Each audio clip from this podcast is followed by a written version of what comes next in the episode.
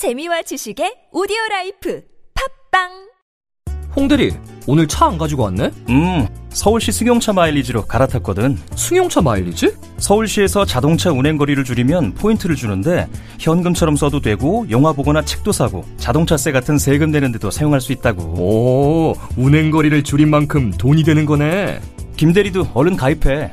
2020년 7월 9일부터 서울시 승용차 요일제 혜택이 종료되고 승용차 마일리지 제도로 운영됩니다. 미세먼지와 온실가스도 줄이고 혜택도 받는 서울시 승용차 마일리지에 많은 참여 바랍니다. 자세한 사항은 120 다산 콜센터로 문의하세요. 이 캠페인은 서울특별시가 함께합니다. 고민을 넣어준 내 친구 슈앤 침대. 슈앤 침대가 고민을 들어준다고? 편안한 저자리의 친구 슈앤 침대. 그렇게 편안하니? 머리부터 발끝까지 너무나 포근한 느낌. 오늘부터 내 친구 쇼앤 침대. 어디에 있다고? 딴지마켓에 있네. 영어 실력만 향상되는 게 아니라 이러다 정말로 인생이 바뀔 것 같다. 무한도전 김태호 PD 강력 추천. 통역사 출신 영어 독학의 신이 알려주는 궁극의 영어 마스터 비법. 영어책 한 권 외워봤니? 영어책 한 권이 통째로 복사됩니다. 영어책 한 권 외워봤니? 위즈덤 하우스.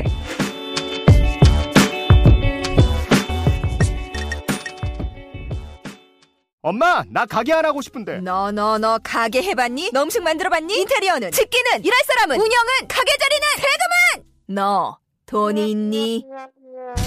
나는 요술램프 몬스터 셰프다. 네가 오라는 모든 것을 들어주마. 맛집의 맛을 똑같이 만들어주실 수 있어요? 맛뿐만 아니라 돈과 창업의 모든 비법을 알려주겠노라. 야하!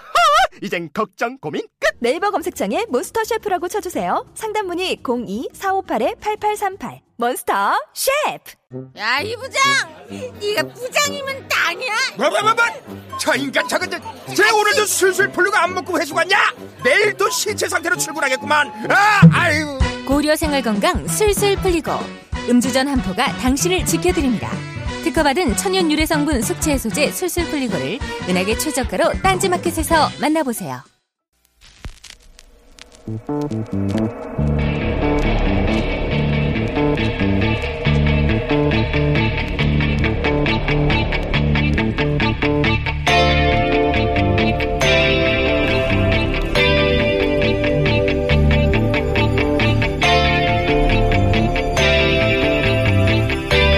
안녕하세요, 김호준입니다. 유일호 경제부총리가 어제 경제관계 장관회의에서 최근 중국의 경제보복 조치에 대해 사드 때문이야 말할 수 없다고 했습니다. 중국 정부가 사드 때문에 경제보복을 하는 거라고 명시적으로 밝힌 것이 없기 때문에 사드 때문이라 단정할 수 없다는 겁니다. 바본가요? 한편으론 그렇게 말할 수밖에 없기도 했겠다 싶습니다.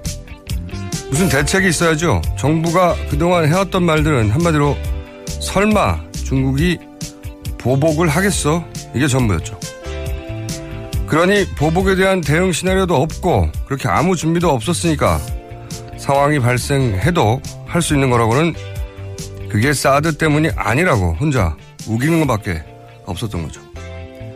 이런 정부의 박 대통령의 능력에 최순실의 이권이 이 나라를 운영해왔다는 걸 생각하면 숨이 턱 막힙니다. 내일은 그렇게 막혀왔던 숨통이 탁 터지는 날이길 진심으로 바라봅니다. 그것은 생각이었습니다.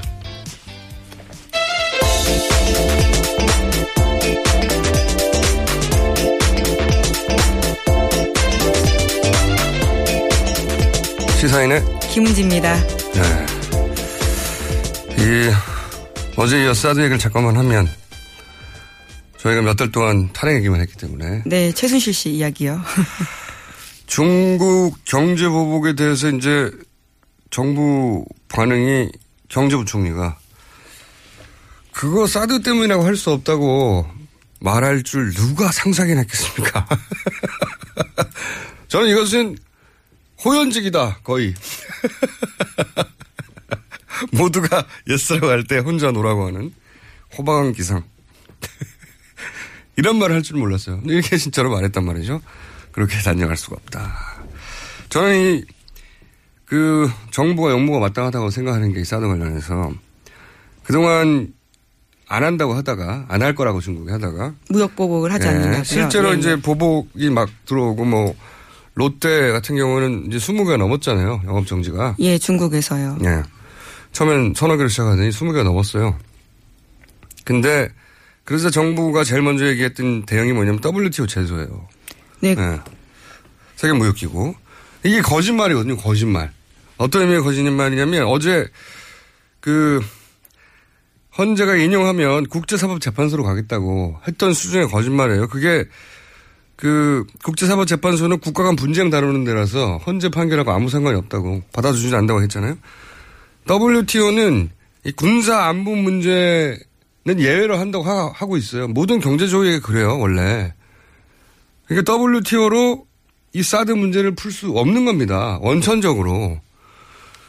그러니까 중국이 내린 조치, 자체적으로 내린 조치잖아요. 그게, 우리 안보 때문에 그랬다고 하면 그걸로 끝이에요. 그 FTA도 마찬가지로 경제조약들이 기본적으로 다 똑같아요. 이런 경제조약들은, 돈 문제잖아요. 돈 문제 이전에 이건 우리나라 군사 안보의 문제야. 그럼 예외조항이에요, 다. 말이 안 되는 거고요. 게다가 중국이 롯데 영업 정지시킨 게 다 자기들 국내법 기준이잖아요. 뭐 소방법. 화재, 예, 그런 것들이죠. 이건 모든 나라가 마찬가지지만 그런 걸 엄격하게 적용하면 사실 우리나라에도 걸릴 업체들 많습니다. 다른 나라 다 마찬가지거든요. 그렇게 한 거예요. 그러니까 자기 나라 법을 엄격하게 적용한 거란 말이죠. 이걸 어떻게 WTO로 풀어요. 이게 그것도 그렇고 만약에 100번 양보해서 WTO가 그래 이건 무역보복 부당한 거 맞다고 결정을 내렸다고 쳐요. 그럼 할 수 있는 게 무역 장벽을 높이는 거거든요.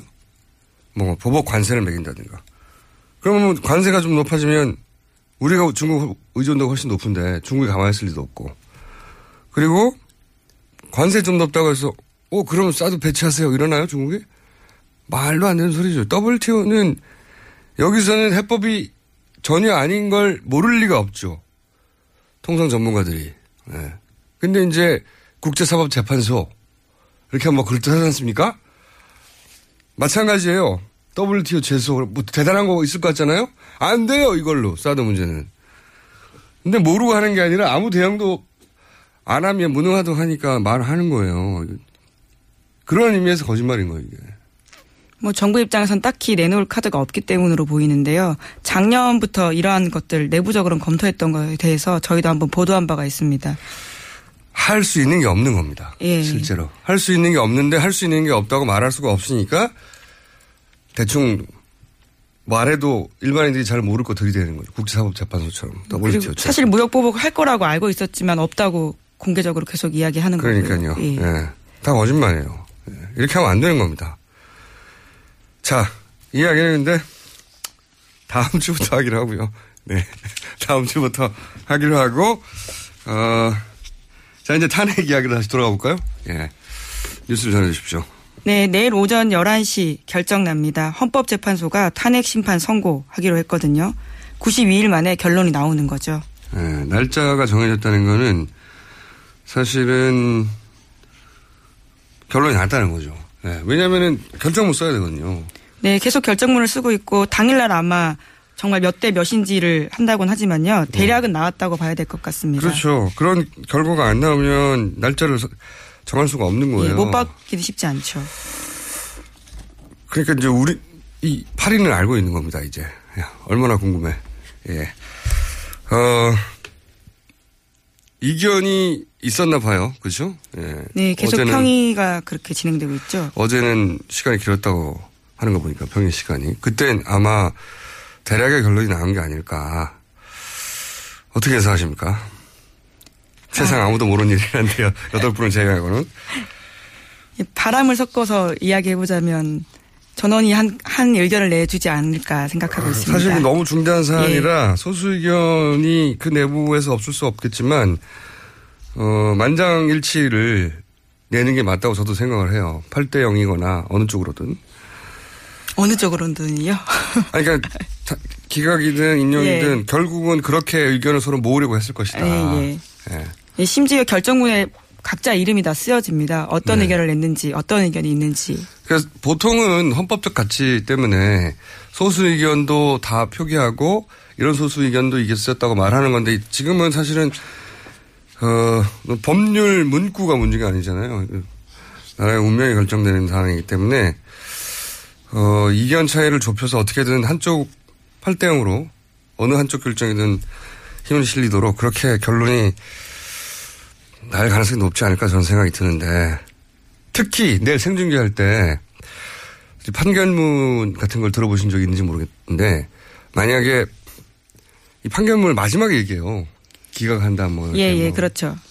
한 30여 분 보통 걸리는데 앞에 중간에 들어가지고 이게 모릅니다 이게.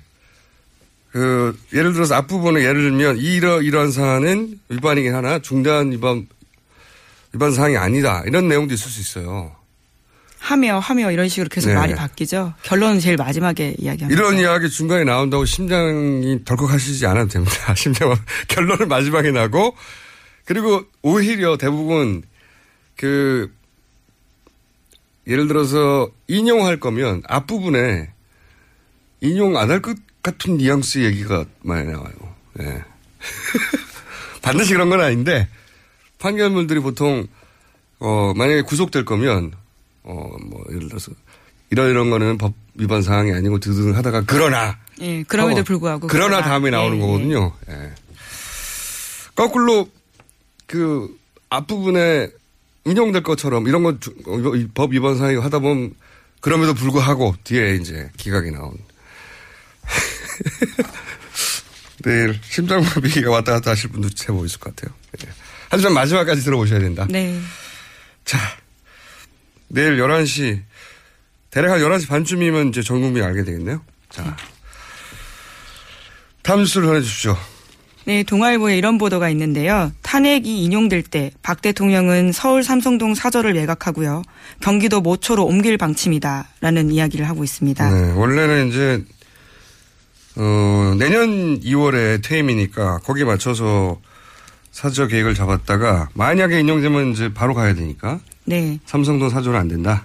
재건축 수준으로 공사하지 않으면 경우가 힘들다라는 건데요.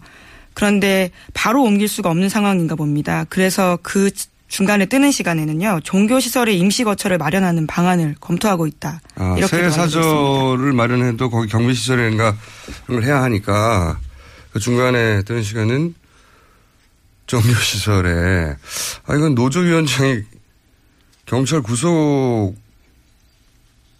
이 부당하다고 해서 네네.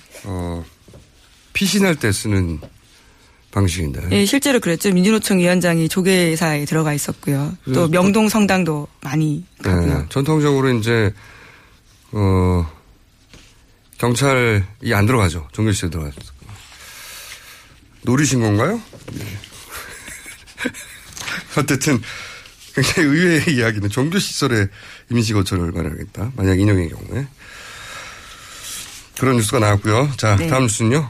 또 어제 헌법재판소 앞에서요. 경찰관 2명을 폭행한 혐의로 향기국 사무총장 민모 씨가 현행범으로 체포됐습니다. 뿐만 아니라 3.1절 탄핵반대 집회에서도요. 가스총 가지고 참가했던 50대 남성 강모 씨가 입건됐습니다. 뭐 이런 뉴스 지금 나오면 뭐합니까? 내일이 결정 난 날인데 이제야 이런 뉴스가 나오네요. 네. 박영수 특검 집 앞에서의 시위에 관해서는요? 네, 너무 늦다 어제 그런 이야기 드렸었는데요. 네. 이제서야 법원이 시위를 금지시켰습니다. 내일 끝나요. 네, 어제 금지시켰어요? 네, 가처분 신청은 정말 빨리 할수록 그 청구의 이익이 있는 건데요. 네. 26일 날 신청했거든요. 그런데 어제서야 나온 거죠. 야, 말이 안 되네요. 이제 탄핵 심판이 내일인데 뭐 어제 나오면 뭐예요. 네. 이 과거의 사례를 보면 옥상에서 박근혜 대통령 비판하는 전단지 뿌려도. 네, 이하 작가 말씀하시는 예, 거죠. 또는 뭐 세월호 배지도 뺏었어요. 배지로 뭐 어떻게 합니까 그걸로. 근데 이제 그것도 뺏고. 그다음에 집회를 주도했다고 구속을 시키거나 백남기 씨 물대포 맞아서 돌아가셨잖아요. 근데 이제 왜 방맹해가지고 그 앞에서 휘두르는데도 아무런 조치를 안 하냐고 언론이 한 일주일 이상 떠들었죠. 네. 심지어 화형식도 했었습니다. 얼굴 새겨진 현수막 불질렀거든요. 그래서 박영수 특검의 부인이 혼절했다는 거 아닙니까? 예예. 그 앞에서 하도 협박을 하니까 살해 협박을 하고 뭐 모가지를 딴다고 모가지를 딴다니 참 그 앞에서 자기 살던 집 앞에서 다 몰려와가지고 그런데 이제 이 신청을 어제 받아들였다는 거고 그리고 어제야 누구 한 사람 체포했다 나오고 어제 한 사람 입건해도 이게 말이 안 돼요. 나쁜 공권력입니다. 정말. 자 다음 뉴스는요. 네, 특검이 이병기 전 국정원장한테서 국정원이 보수단체에 지원금을 댔다라는 진술을 확보했다라는 한겨레 신문 보도입니다. 국정원장이? 예. 전임 국정원장인데요. 실토한 거죠. 블랙리스트 관련해서? 뭐 일종의 화이트리스트라고 볼 수 있을 것 같은데요. 보수단체에 지원금 댔다라고 하는 거니까요. 특검이 이제 이병기 전 국정원장, 전 비서실장이기도 하죠. 예, 그렇습니다. 국정원장 하다가 비서실장 가는 경우 어디 있습니까? 말도 안 되는. 그러니까 국정 운영 방식이 그랬던 거예요. 네. 김기춘 실장 바로 다음에 비서실장을 했습니다. 김기춘 비서실장도 국정원의 전신. 그렇죠. 중정 출신이고 예. 그다음 국정원 비서실장도 국정원장을 직전했던 사람. 그만큼 이제 국정 운영의 방식이 그랬던 거죠. 국정원을 장악하고 국정원을 통해서 국가를 운영하라고 했던 거죠. 그게 명백히 드러나는 거고. 더군다나 이병기 전 국정원장이나 전 비서실장은 사실은 다시 정치를 하면 안 되는 사람이에요. 이분은 과거 이력이 화려해요. 그 총 쏴달라고 했던 총풍. 네. 1997년에 있었던 일이죠. 네. 그때 이분이 실무 책임자였거든요. 그런 일이 있었어요. 네, 북한에다 돈 주고 총 좀 쏴달라고. 네. 그래야 이해찬 후보한테 유리하다고. 실제 그런 일이 있었고 생각해보면 참 엄청이 없는데 맨날 그때 당시 상대가 김대중 전 대통령 후보였지 않습니까? 97년이었으니까. 김대중 후보를 빨갱이라고 해놓고 자기들은 거래하고 있었던 거예요. 야.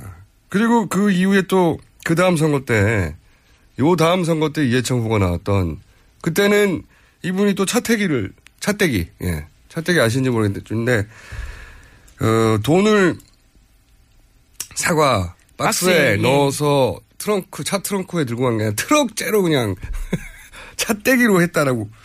예. 그랬던 사건에 두 사건 모두의 실무 책임자였어요. 예. 이러면 안 되는 거죠. 다시 등장하면. 근데 대통령의 비서실장으로 그리고 국가정보원장으로 복귀했던 이 정권 하에서 그분이 이제 특검에서 보수단체 국가정보원이 돈을 댔다. 예. 국정원이. 예. 그러니까 국정원이 이런 걸 인정한 건 처음이에요. 네. 좀 더 구체적인 진술을 보시면요.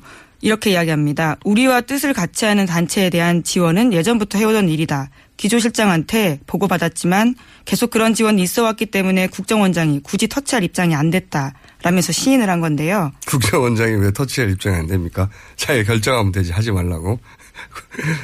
네. 어쨌든 그러면서 지원이 있어 왔고 그리고 본인이 있는 기간에도 계속 지원이 됐다는 말을. 예, 심지어 이런 말도 합니다. 지금도 하는 것으로 알고 있다. 다만 상세한 지원 내역에 대해서는 말하기 어렵다라는 네. 거죠. 그러니까 지금 소위 이제 태극기 집회라고 본인들은 부르는 친박 집회, 최근에 친박 집회들의 국정원의 자금이 들어갔을 개연성이 있는 거죠. 네. 네, 얼결에 내부 고발자가 되신 겁니다. 얼결이 아니고 생각하고 냈을 거예요. 본인 빠져나가려고. 다음 정권에서 반드시 수사해야 될 내용이라고 봅니다. 국정원이 왜 이들 단체에 돈을 대요? 뭐 현재 지금 검찰 특수본으로 넘어가 있긴 한데요. 잘할 수 있을지는 여전히 의구심을 많이 사고 있긴 합니다. 약간 이런 의구심은 있어 왔는데 이건 전직 국정원장이 직접 얘기한 거죠. 이제 돈 준 거 맞다고. 네, 굉장히 힘 있는 진술입니다. 아 참네. 그러니까 이런 말을 하는 사람들을 음모론으로 몰면 안 되는 거예요. 이제 국정원장이 직접 얘기했으니까. 다음 순요. 네. 또 특검이 국정원에 대해서요. 블랙리스트 명단 만들어서 문화체육관광부에 내려보냈다라는 진술도 확보했다라는 건데요. 블랙리스트에 국정원이 개입했다라는 거를 확인했다라는 거죠. 국정원 직원이 이 사실을 진술했고요. 또 관련 문자도 확보했다고 합니다. 그러니까 특검은 블랙리스트에는 청와대 그리고 국정원이 다들 개입해서 만든 거다라고 보고 있는 거죠. 그러니까 국가 운영을 그렇게 한 겁니다. 국정원을 장악하고 국정원을 통해서 국가를 운영한 거예요. 참 말도 안 되는. 다음 뉴스는요.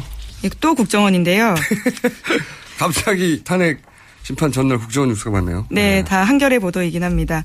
문화 관련 공공기관 인사에도 관여했다라는 진술이 나왔다는 건데요. 2년에 한 번씩 새로 뽑는 한국출판문화산업진흥원 이사 후보의 성향을 직접 조사했다라는 겁니다. 그 사람들 일일이 만나서요. 학생운동 전력 묻고 이번에는 이사되기 어렵다. 청와대에서 후보 인연 분명히 하라고 지시했다. 이런 이야기를 국정원 직원이 일반인 공공기관 인사에게 이야기를 한 거죠. 출판진흥원하고 학생운동하고 무슨 상관이 있다고. 일단 그렇게 앞으로 더 많이 드러나겠죠. 아마도. 만약에 탄핵이 인용되고 다음 정권이 들었으면 더 많은 게 드러나겠죠. 나라 전체를 국정원 방식으로 운영한 거예요. 예. 나라 전체를. 그러니까 비서실장으로 국정원장 하고 바로 왔죠. 네, 네, 바로 왔습니다. 그 당시 그래서 인사청문회 때도요, 굉장히 논란이 많았습니다. 말도 안 되는 거예요. 예. CIA에 있다가 갑자기 대통령 비서실장 된다는 게 말이 돼요? 말도 안 되는 거거든요. 상상할 수도 없는 거예요. 근데 여기서는 그러면 너무 자연스럽게 그렇게 해왔습니다. 자, 다음 수는요. 네, 특검이 최경희 전 총장이 최순실 씨를 총장 공간에 초대해서 저녁 대접을 하고 학교 구경을 시켜줬다라는 사실을 확인했다라는 TV조선 보도입니다. 지난 사이였네요. 네. 네, 계속 부인하고 있죠. 예, 그리고요. 네, 게다가 최순실 씨가요, 지난해 4월에는 직접 유철균 교수, 우리한테 알려지기로는 이이나라는 필명이죠. 네. 그 교수 찾아가서 유라가 독일에서 인터넷이 안 되니까 강의와 과제를 면제해달라 이렇게 요구한 바도 있다고 합니다. 아니, 학생이 출석도 안 하고 강의도 면제받고 과제도 면제받으면 뭐 합니까? 이제 남은 게 뭐예요? 점수만 달라는 거죠. 네. 역시 호연직이네요. 네. 아무도 생각할 수 없는 거 아닙니까? 학생인데 출석은 또 안 하고 강의도 안 하고 과제도 안 하고. 네. 심지어 교수를 직접 찾아갔다라는 것도 놀랍고요. 뭐 네. 최순실 씨이긴 하지만. 호방한 기상인 예. 거죠. 네. 그리고 독일이 왜 인터넷이 안 돼요? 말이 되는 소리를 해야죠. 루안다 내전 때문에 안 된다 이런 것도 아니고 독일이 인터넷이 안 돼서 호방합니다. 네. 그런데 그렇게 해줬다는 거 아닙니까? 실제로. 그렇죠. 단 한 번도 출석하지 않고 1년 넘게 재학했습니다. 제목 하나 정도 더 읽을 수 있습니다. 네, 특검이 최태민 씨 일가 부정축제 관련해서요. 이번에 확인한 재산만 2,730억 원이라고 하는데요. 특검은 시간이 부족해서 모두 다 확인하지 못했고 검찰로 일을 넘겼습니다. 저도 이번 수사 결과 중에 가장 아쉬운 대목인데 그 최태민 씨의 친아들이자 최순실의 이복 오빠 최재석 씨도 그리고 어제 저희 출연했었는데 이제 최태민 씨 부인 임선희 씨의 친아들 여기에 좀 가게도가 복잡하잖아요. 첫 번째 결혼에서 낳은 최태민 의붓아들이죠.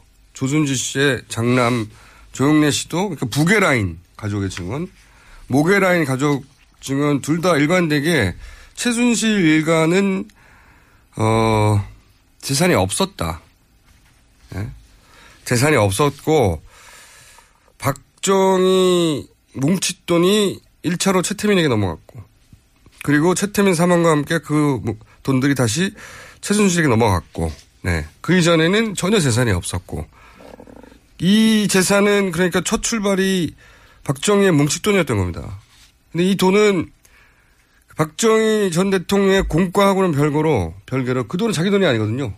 네. 그렇죠. 그 돈은 자기가 일을 해서 번 돈이 아니에요. 네. 뭐 지금 따지면 뭐 1,000억 단위, 2,000억 단위 된다는 하는 돈은 그 돈은 개인 돈이 아니기 때문에 그리고 그 돈에서 이 모든 게 출발한 거잖아요. 이건 반드시 환수해야 된다. 몇 년이 걸리더라도 특별법을 만들어서라도 정권을 넘어서라도 반드시 다 환수해야 사실은 이 모든 일들이 마무리된다고 봅니다. 네, 물론 최순실 씨는 유치원 사업에서 번 돈이라고 계속 주장을 하고 있습니다. 유치원 사업에서 몇 천억을 어떻게 봅니까? 말이 안 되는 소리죠. 자, 오늘 여기까지 하겠습니다. 시사인의 김은지였습니다. 감사합니다. 여성 여러분, 골반이 삐딱하면 허리가 아파요. 아, 아랫배가 나와요. 골반이 바로서야 건강도 아름다움도 바로섭니다. 바디로직을 입으세요. 토크밴드의 입체적인 탄력이 틀어진 골반을 바로잡습니다.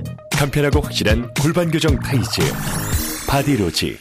삐딱한 남성 골반에도 역시 바디로직. 바디로직의 효과를 못 느끼셨다면 100% 환불해드립니다. 자세한 환불 조건은 홈페이지를 참조하세요. 굶고 뛰고 땀 빼고 다 해봤다. 그래봐야 소용없었다. 다이어트는 결국 먹는 게 문제다. 동결건조 채소와 동물, 단백질, 그리고 효소와 비타민, 미네랄로 만든 다이어트 전용 그린 스무디로 하루 한두 끼만 바꿔 드세요. 검색창에서 비타샵을 검색해 주세요. 아무도 묻지도 따지지도 않고 가입하셨다고요? 보험은 너무 어려워요. 걱정 마십시오. 마이보험 체크가 도와드립니다. 1800-7917 마이보험 체크로 지금 전화 주세요. 1800-7917. 이미 가입한 보험이나 신규 보험도 가장 좋은 조건을 체크해서 찾아드립니다. 인터넷 한글 주소 my보험.com 또는 카카오톡에서 아이디 검색 마이보험을 친구 추가하여 상담하실 수 있습니다.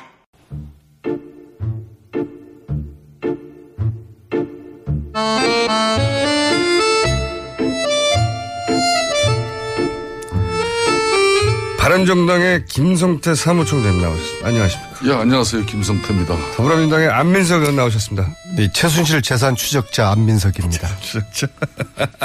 꼭 앞에 이렇게 소개를 붙이시는데 사실은 그런 타이틀을 붙일만 합니다. 최근까지 독일에서 누구도 하지 않는 독일 내 최순실 자금을 추적하다 오셨죠. 특히 이번에는 독일 교포들하고 최순실 독일 재산 찾는 모임을 결성을 했어요. 결성하자마자 다음 날에 네. 굉장히 중요한 제보가 들어왔는데요. 아 그래요? 네. 홍세표 씨라고 했습니다. 박정희의 처조카 그리고 박근혜의 이종 사촌. 네. 그러니까 이제.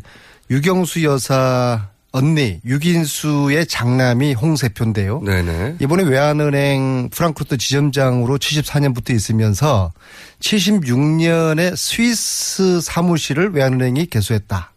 그리고 홍세표 씨가 96년에. 네, 99년에 외환은행장으로 퇴임하던 그 즈음에 외환은행 스위스 사무실이 폐쇄가 됐다. 아. 그 제보를 왔고요. 그래서 앞으로 지금 이 얘기를 하는 이유는 스위스 비자검설이 프레이저 보고서에서 나왔었는데. 그거 이제 무관하지 않다고 보고요. 예, 그 다음에 이제 두 번째로는. 그러니까 유경수 여사의 언니의 장남이, 외환은행장으로 스위스에서, 그 자금. 프랑크푸르트 있을 때는 프랑크푸르트 외환은행 지점장이었죠. 지점장이었죠. 그래서 이제 74년에 갔었는데 그분이 아마 7년까지 있었던 것 같았는데 76년도에 근데 그 해가 박동선 게이트가 터진 그 시점하고 그쵸. 정확하게 스위스 외환은행 사무실 개설할 시점이 똑같다는 그것을 제보를 했고요. 그게 이제 사실이었습니다. 그다음에 제가 이번에 독일 가서 주요 인사들 있잖아요. 데이빗 윤의 아버님이라든지 포함해서 데이빗 윤은 그 최순실의 독일 집사.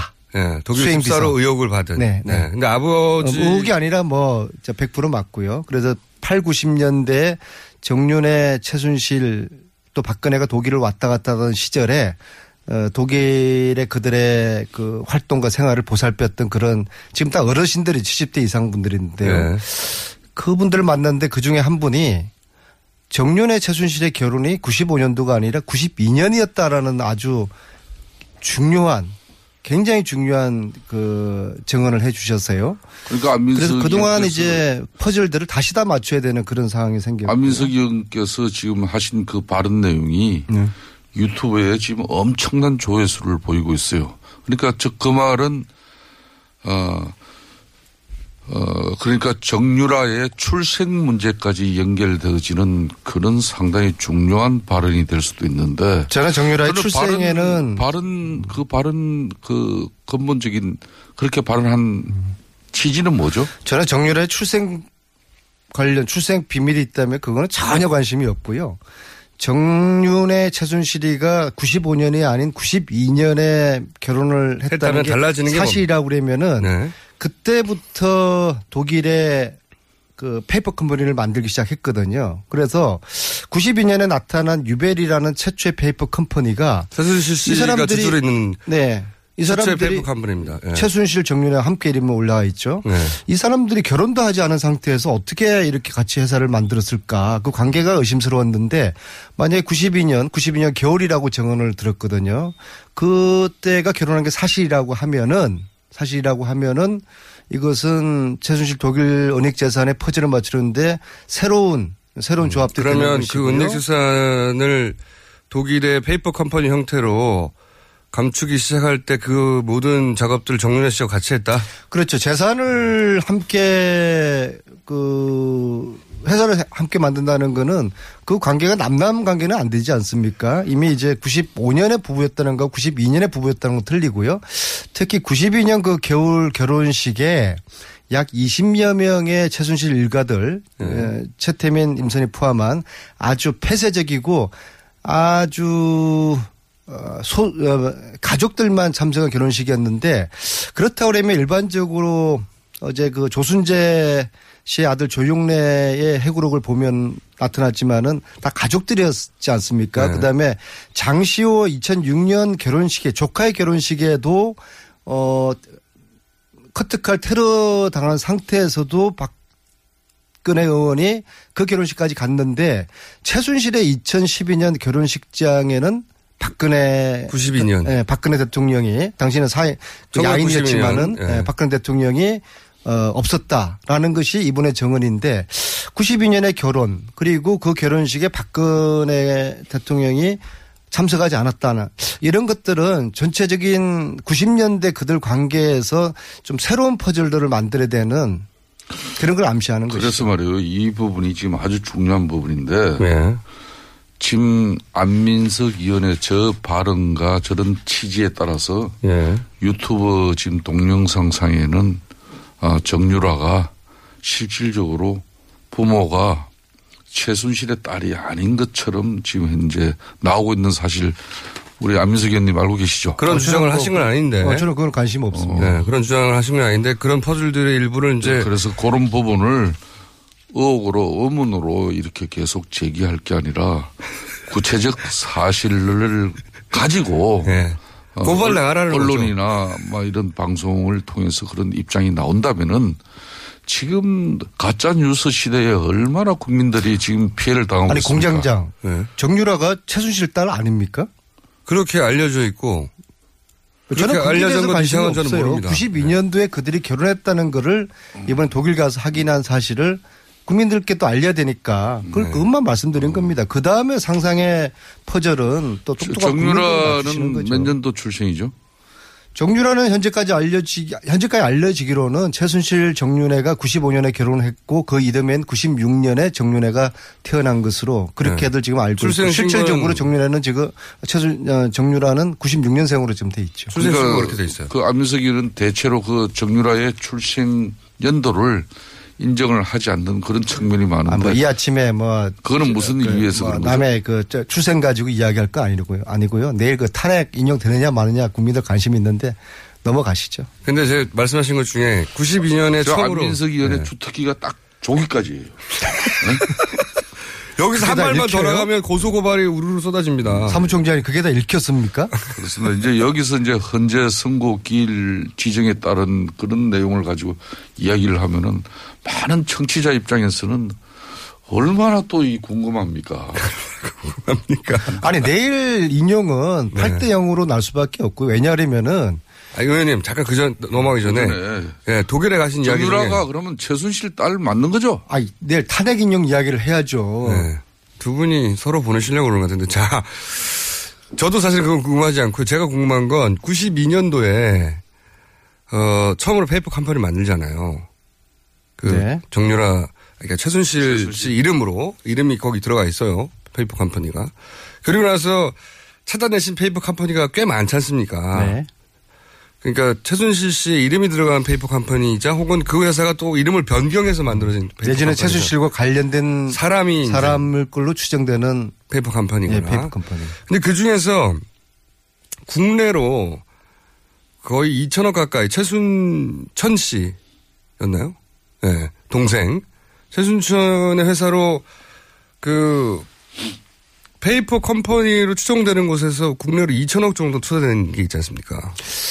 그 퍼펙트 인베스트먼트라는 네덜란드 회사가 네. 홍콩을 통해서 최근에 2,000억이 네. 서동범 최순천의 네. 남편이 운영하는 그 회사, 그 회사는 그 아동복 그 유명한 회사죠. 아, 그 그게 뭐 알려져 있는 회사인데 그 2,000억을 투자받았어요. 2,000억이 이제 들어왔는데요. 네. 그래서 그 2,000억을 네덜란드에 있는 회사가 우리나라에는 아동복 회사에 2,000억을 꽂았다는 건 엄청난 거란 말이죠. 그게 좀 이상해서요. 그래서 찾아가 오셨나요? 이번에 이제 독일에 간 김에 그 네덜란드 그 회사를 찾아서 갔어요. 그 회사가 네. 온전한 회사인지 과연 그런 정도의 투자를 할 만한 규모를 가진 투자 회사인지. 2,000억을 투자하려면 엄청난 회사여야 되는데. 딱 갔더니 프랑크푸르트에서 한 400km 떨어져 있는 곳인데요. 완전히 네덜란드 외곽에 아주 그 숲속이에요. 숲속. 네? 아주 숲속에 그냥 집 한 채 달랑 있는데 그 회사 사장을 만났는데요.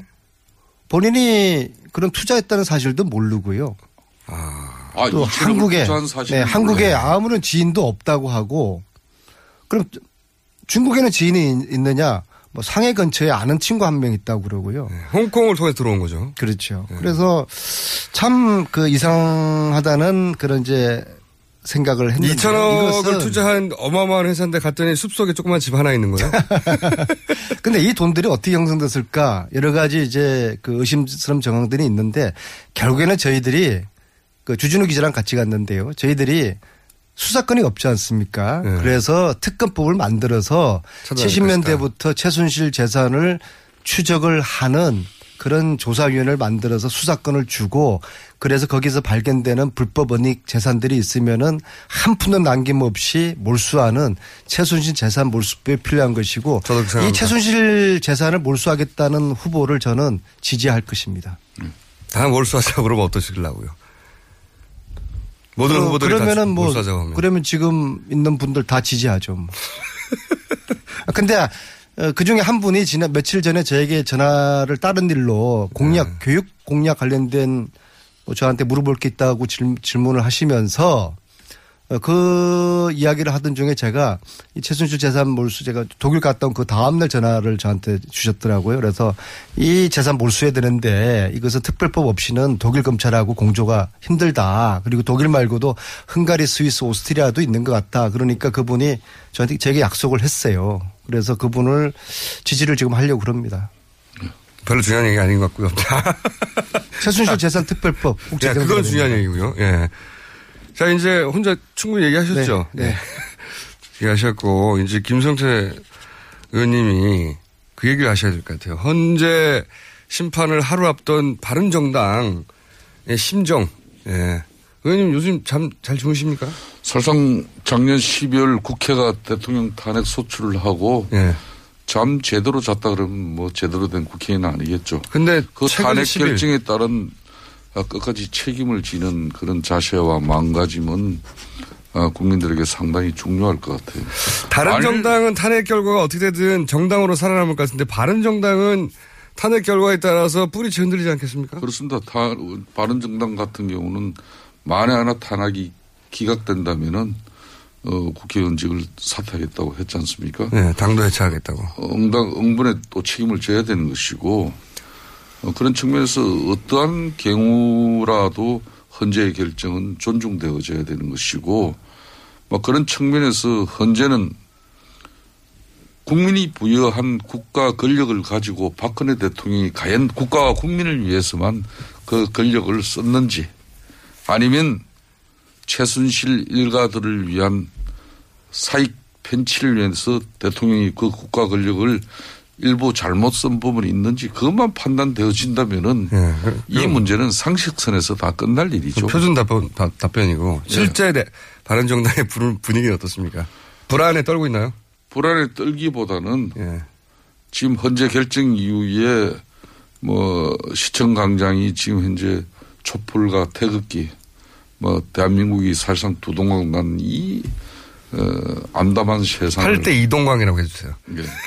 이 암담한 세상을 치유하고 바로 잡아 나가기 위해서는 이제는 정치 권력들이 특히 여의도가 이제 바로 조기 대선 전국으로 가지 않습니까? 대선으로 가기 때문에 더 이상 국민 분열 그리고 전국을 안정시키는데 바른정당은 모든 역할을 다 해요. 아니 그런 거 말고요. 뭐 또 뭔 이야기 듣고 싶어요. 아니 그런 거 말고 그러면 의원님으로 국한해서 의원님 요즘 잠 잘 주무세요? 아 요즘 저는 하루에 잠 서너 시간 이상 자본 역사 없습니다. 왜 불안해서 일찍 계시는 겁니까?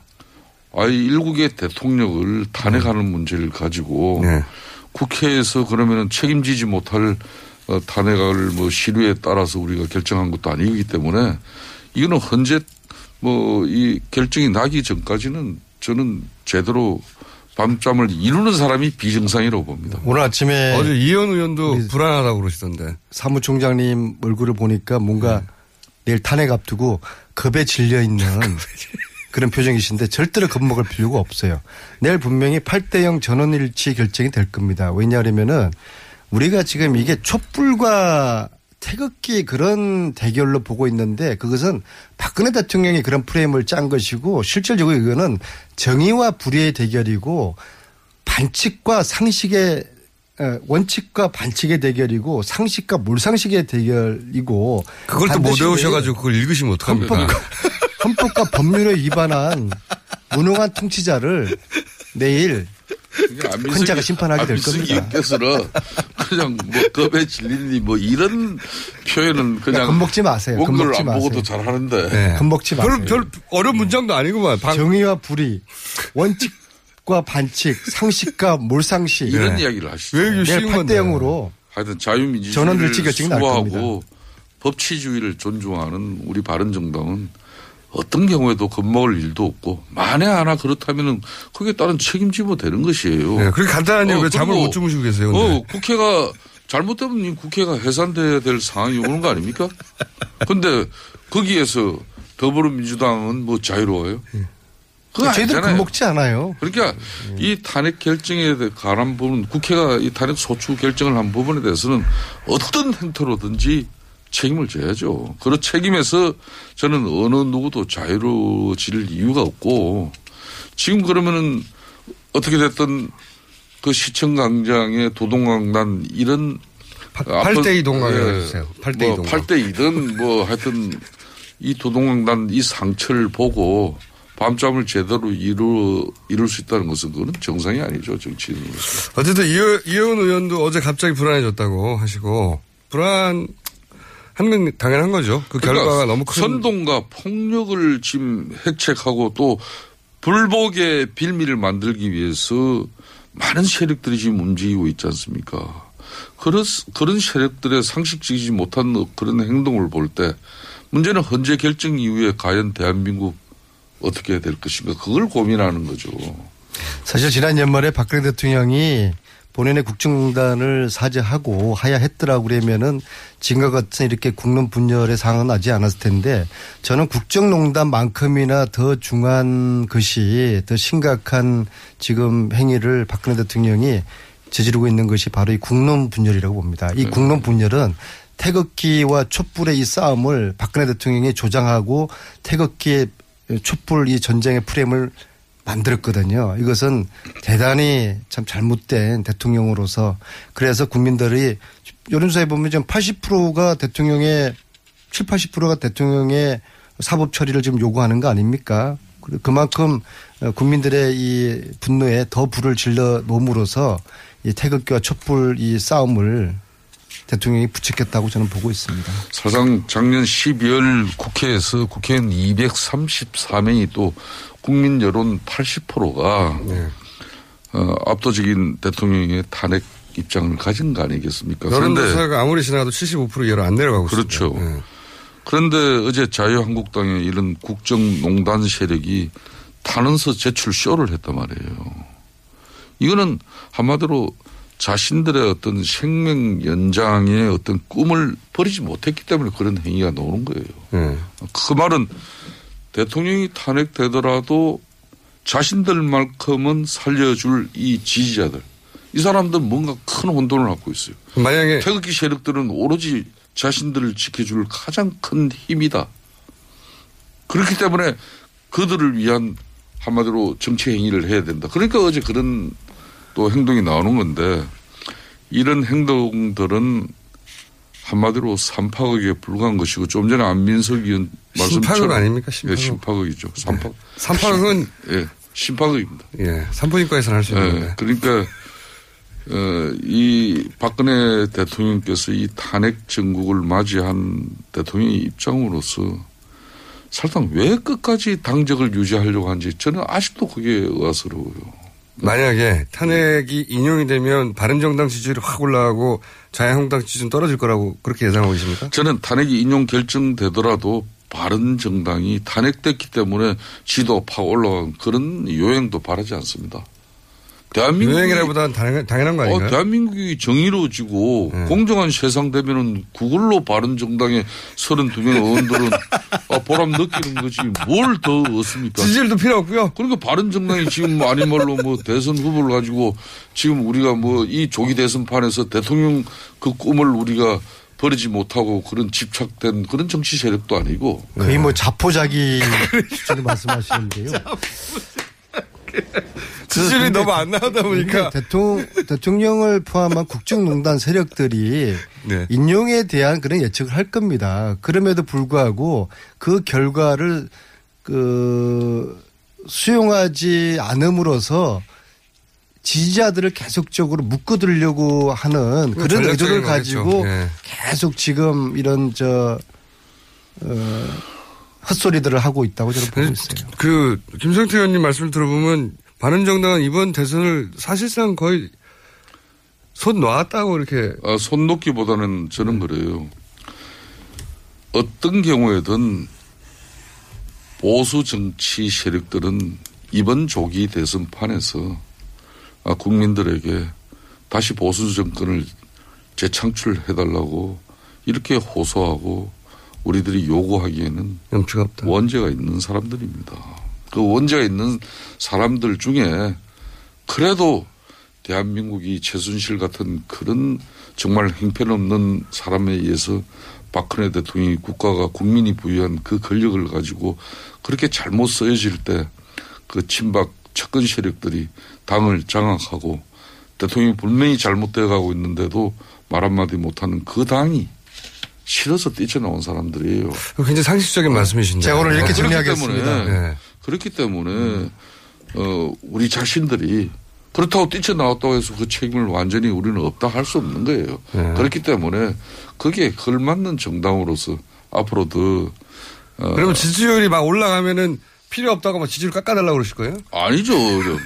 그건 저는 어떤 경우든 네. 이번 박근혜 대통령이 만일 탄핵이 인용 결정이 이루어진다면은 대한민국은 새로운 이제 프레임이 서는 겁니다. 지금까지 보수 진보 양쪽에 의해서 민주당 뭐 자유한국당 새누리당 과거 잘해 먹었지 않습니까? 이제는 우리 국민들은 그런 이제 정치 국가 권력 아니에요. 그렇기 때문에 이 대연정 시대에 걸맞는 바른정당은 책임 정치 구현하는 책임 정당 되면 되는 거예요. 네. 자 오늘 이 방송을 통해서요. 네. 김성태라는 해방 이후 최초의 양심적인 보수 정치인이 탄생했다라고 그렇게 무줄도사가 선언하겠습니다. 아니 근데 지금 굉장히 정말 양심적이시네요. 사실 오늘 이번 이 전국에서는 보수 세력이 다시 정권을 잡겠다는 거는 얌체 같은 짓이거든요. 염치가 없긴 해요. 네. 네. 그런데 이제 그 방송 진행자가 예. 뭐 염치가 없다 자꾸 그러면 됩니까? 아니, 본인이 직접 말씀하셨으니까. 아, 저는 했더라도 그래도 예. 방송 진행. 그럼 박수만 칠게요. 공정한 방송을 해야죠. 저기 자성하고 성찰하면 국민들이 다시 또 기회를 주시거든요. 그렇죠. 그런 얘기를 듣고 박수 치지 않을 사람은 그러니까 없습니다. 저는 좀 전에 안민석 의원님처럼 저 자비 들고 개인적으로 예. 얼마나 힘듭니까? 독일 가가지고 몇 번씩 예. 가면서 그러면서도. 실체적 진실을 밝히고 두 번 다시 이런 정경 유착이라든지 국정농단이 국가 권력에 의해서 쓰여지지 않게끔 하는 저사 대한민국 국회의원으로서 대단한 역할을 하는 거예요. 제가요 우리 지도부한테도 독일 간다고 인사드려 보고를 드렸는데 않아요, 유일하게 김성태 의원님께서 저에게 여비를 보태주셨어요. 얼마나 보태주셨어요? 눈물이 나올 정도더라고요. 액수는 중요한 게 아니라 그 마음이 중요한 것이죠. 아니 액수가 중요합니다. 액수의 마음에 크게 담겨요. 저희들도 나이 먹을 만큼 먹었어요. 애들처럼 이렇게 하지 마세요.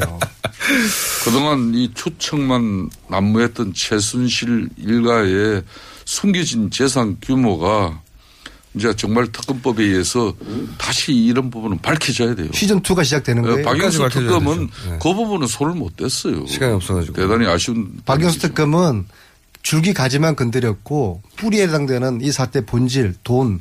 시즌2로 시작을 해야 되는 것이죠. 그래서 최순실 재산몰수 특별법이 필요하고 그 특별법을 만들겠다는 후보를 저는 지지하겠다. 그렇게 말씀드립니다. 최순실 사태 이후 두 분의 사이가 너무 좋아지셔가지고. 아니 이거는 진보 보수의 문제가 아니라 네. 정의와 불의의 문제고 진실을. 원칙과 반칙의 그런 문제니까 저희들이 이거는 뜻을 같이 하는 거죠. 네. 어쨌든 사이가 좋아지셔가지고. 마음이 좀 그렇네요. 아, 그것도 지난주 여비까지 주셔서.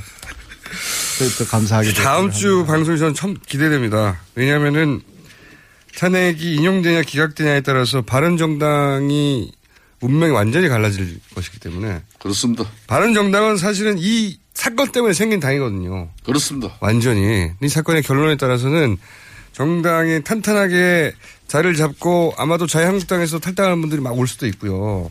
저는 이제 마지막으로 이 방송에 드리고 싶어요. 마지막으로? 자유한국당에 아직도 30여 명의 네. 탄핵 찬성 의원들이 있어요. 어제도 그렇게 헌재에 탄원서까지 제출하는 60여 명의 그 의원들 속에서 그 사람들은 무슨 역할을 하기 위해서 거기 있느냐는 거예요. 네. 아니, 탄핵 결과를 그러니까 기다리는 거죠. 탄핵 인용 결정이 이루어지면은 그분들도 정의로운 정치를 위해서 판단을 해 주셔야 됩니다. 예? 그리고 소멸되어질 정당은 우리 국민들의 뜻에 의해서 심판이 되어줘야죠. 자, 다음 주 목요일이 기다려집니다. 저도 두 분이 어떤 얘기를 하실지. 오늘은 여기까지 하겠습니다. 바른정당의 김성태 사무총장, 더불어민주당의 안민석 의원이었습니다. 감사합니다. 예, 네, 감사합니다. 이렇게 정상적으로 끝내긴 처음이네요. 3부에서 뵙겠습니다.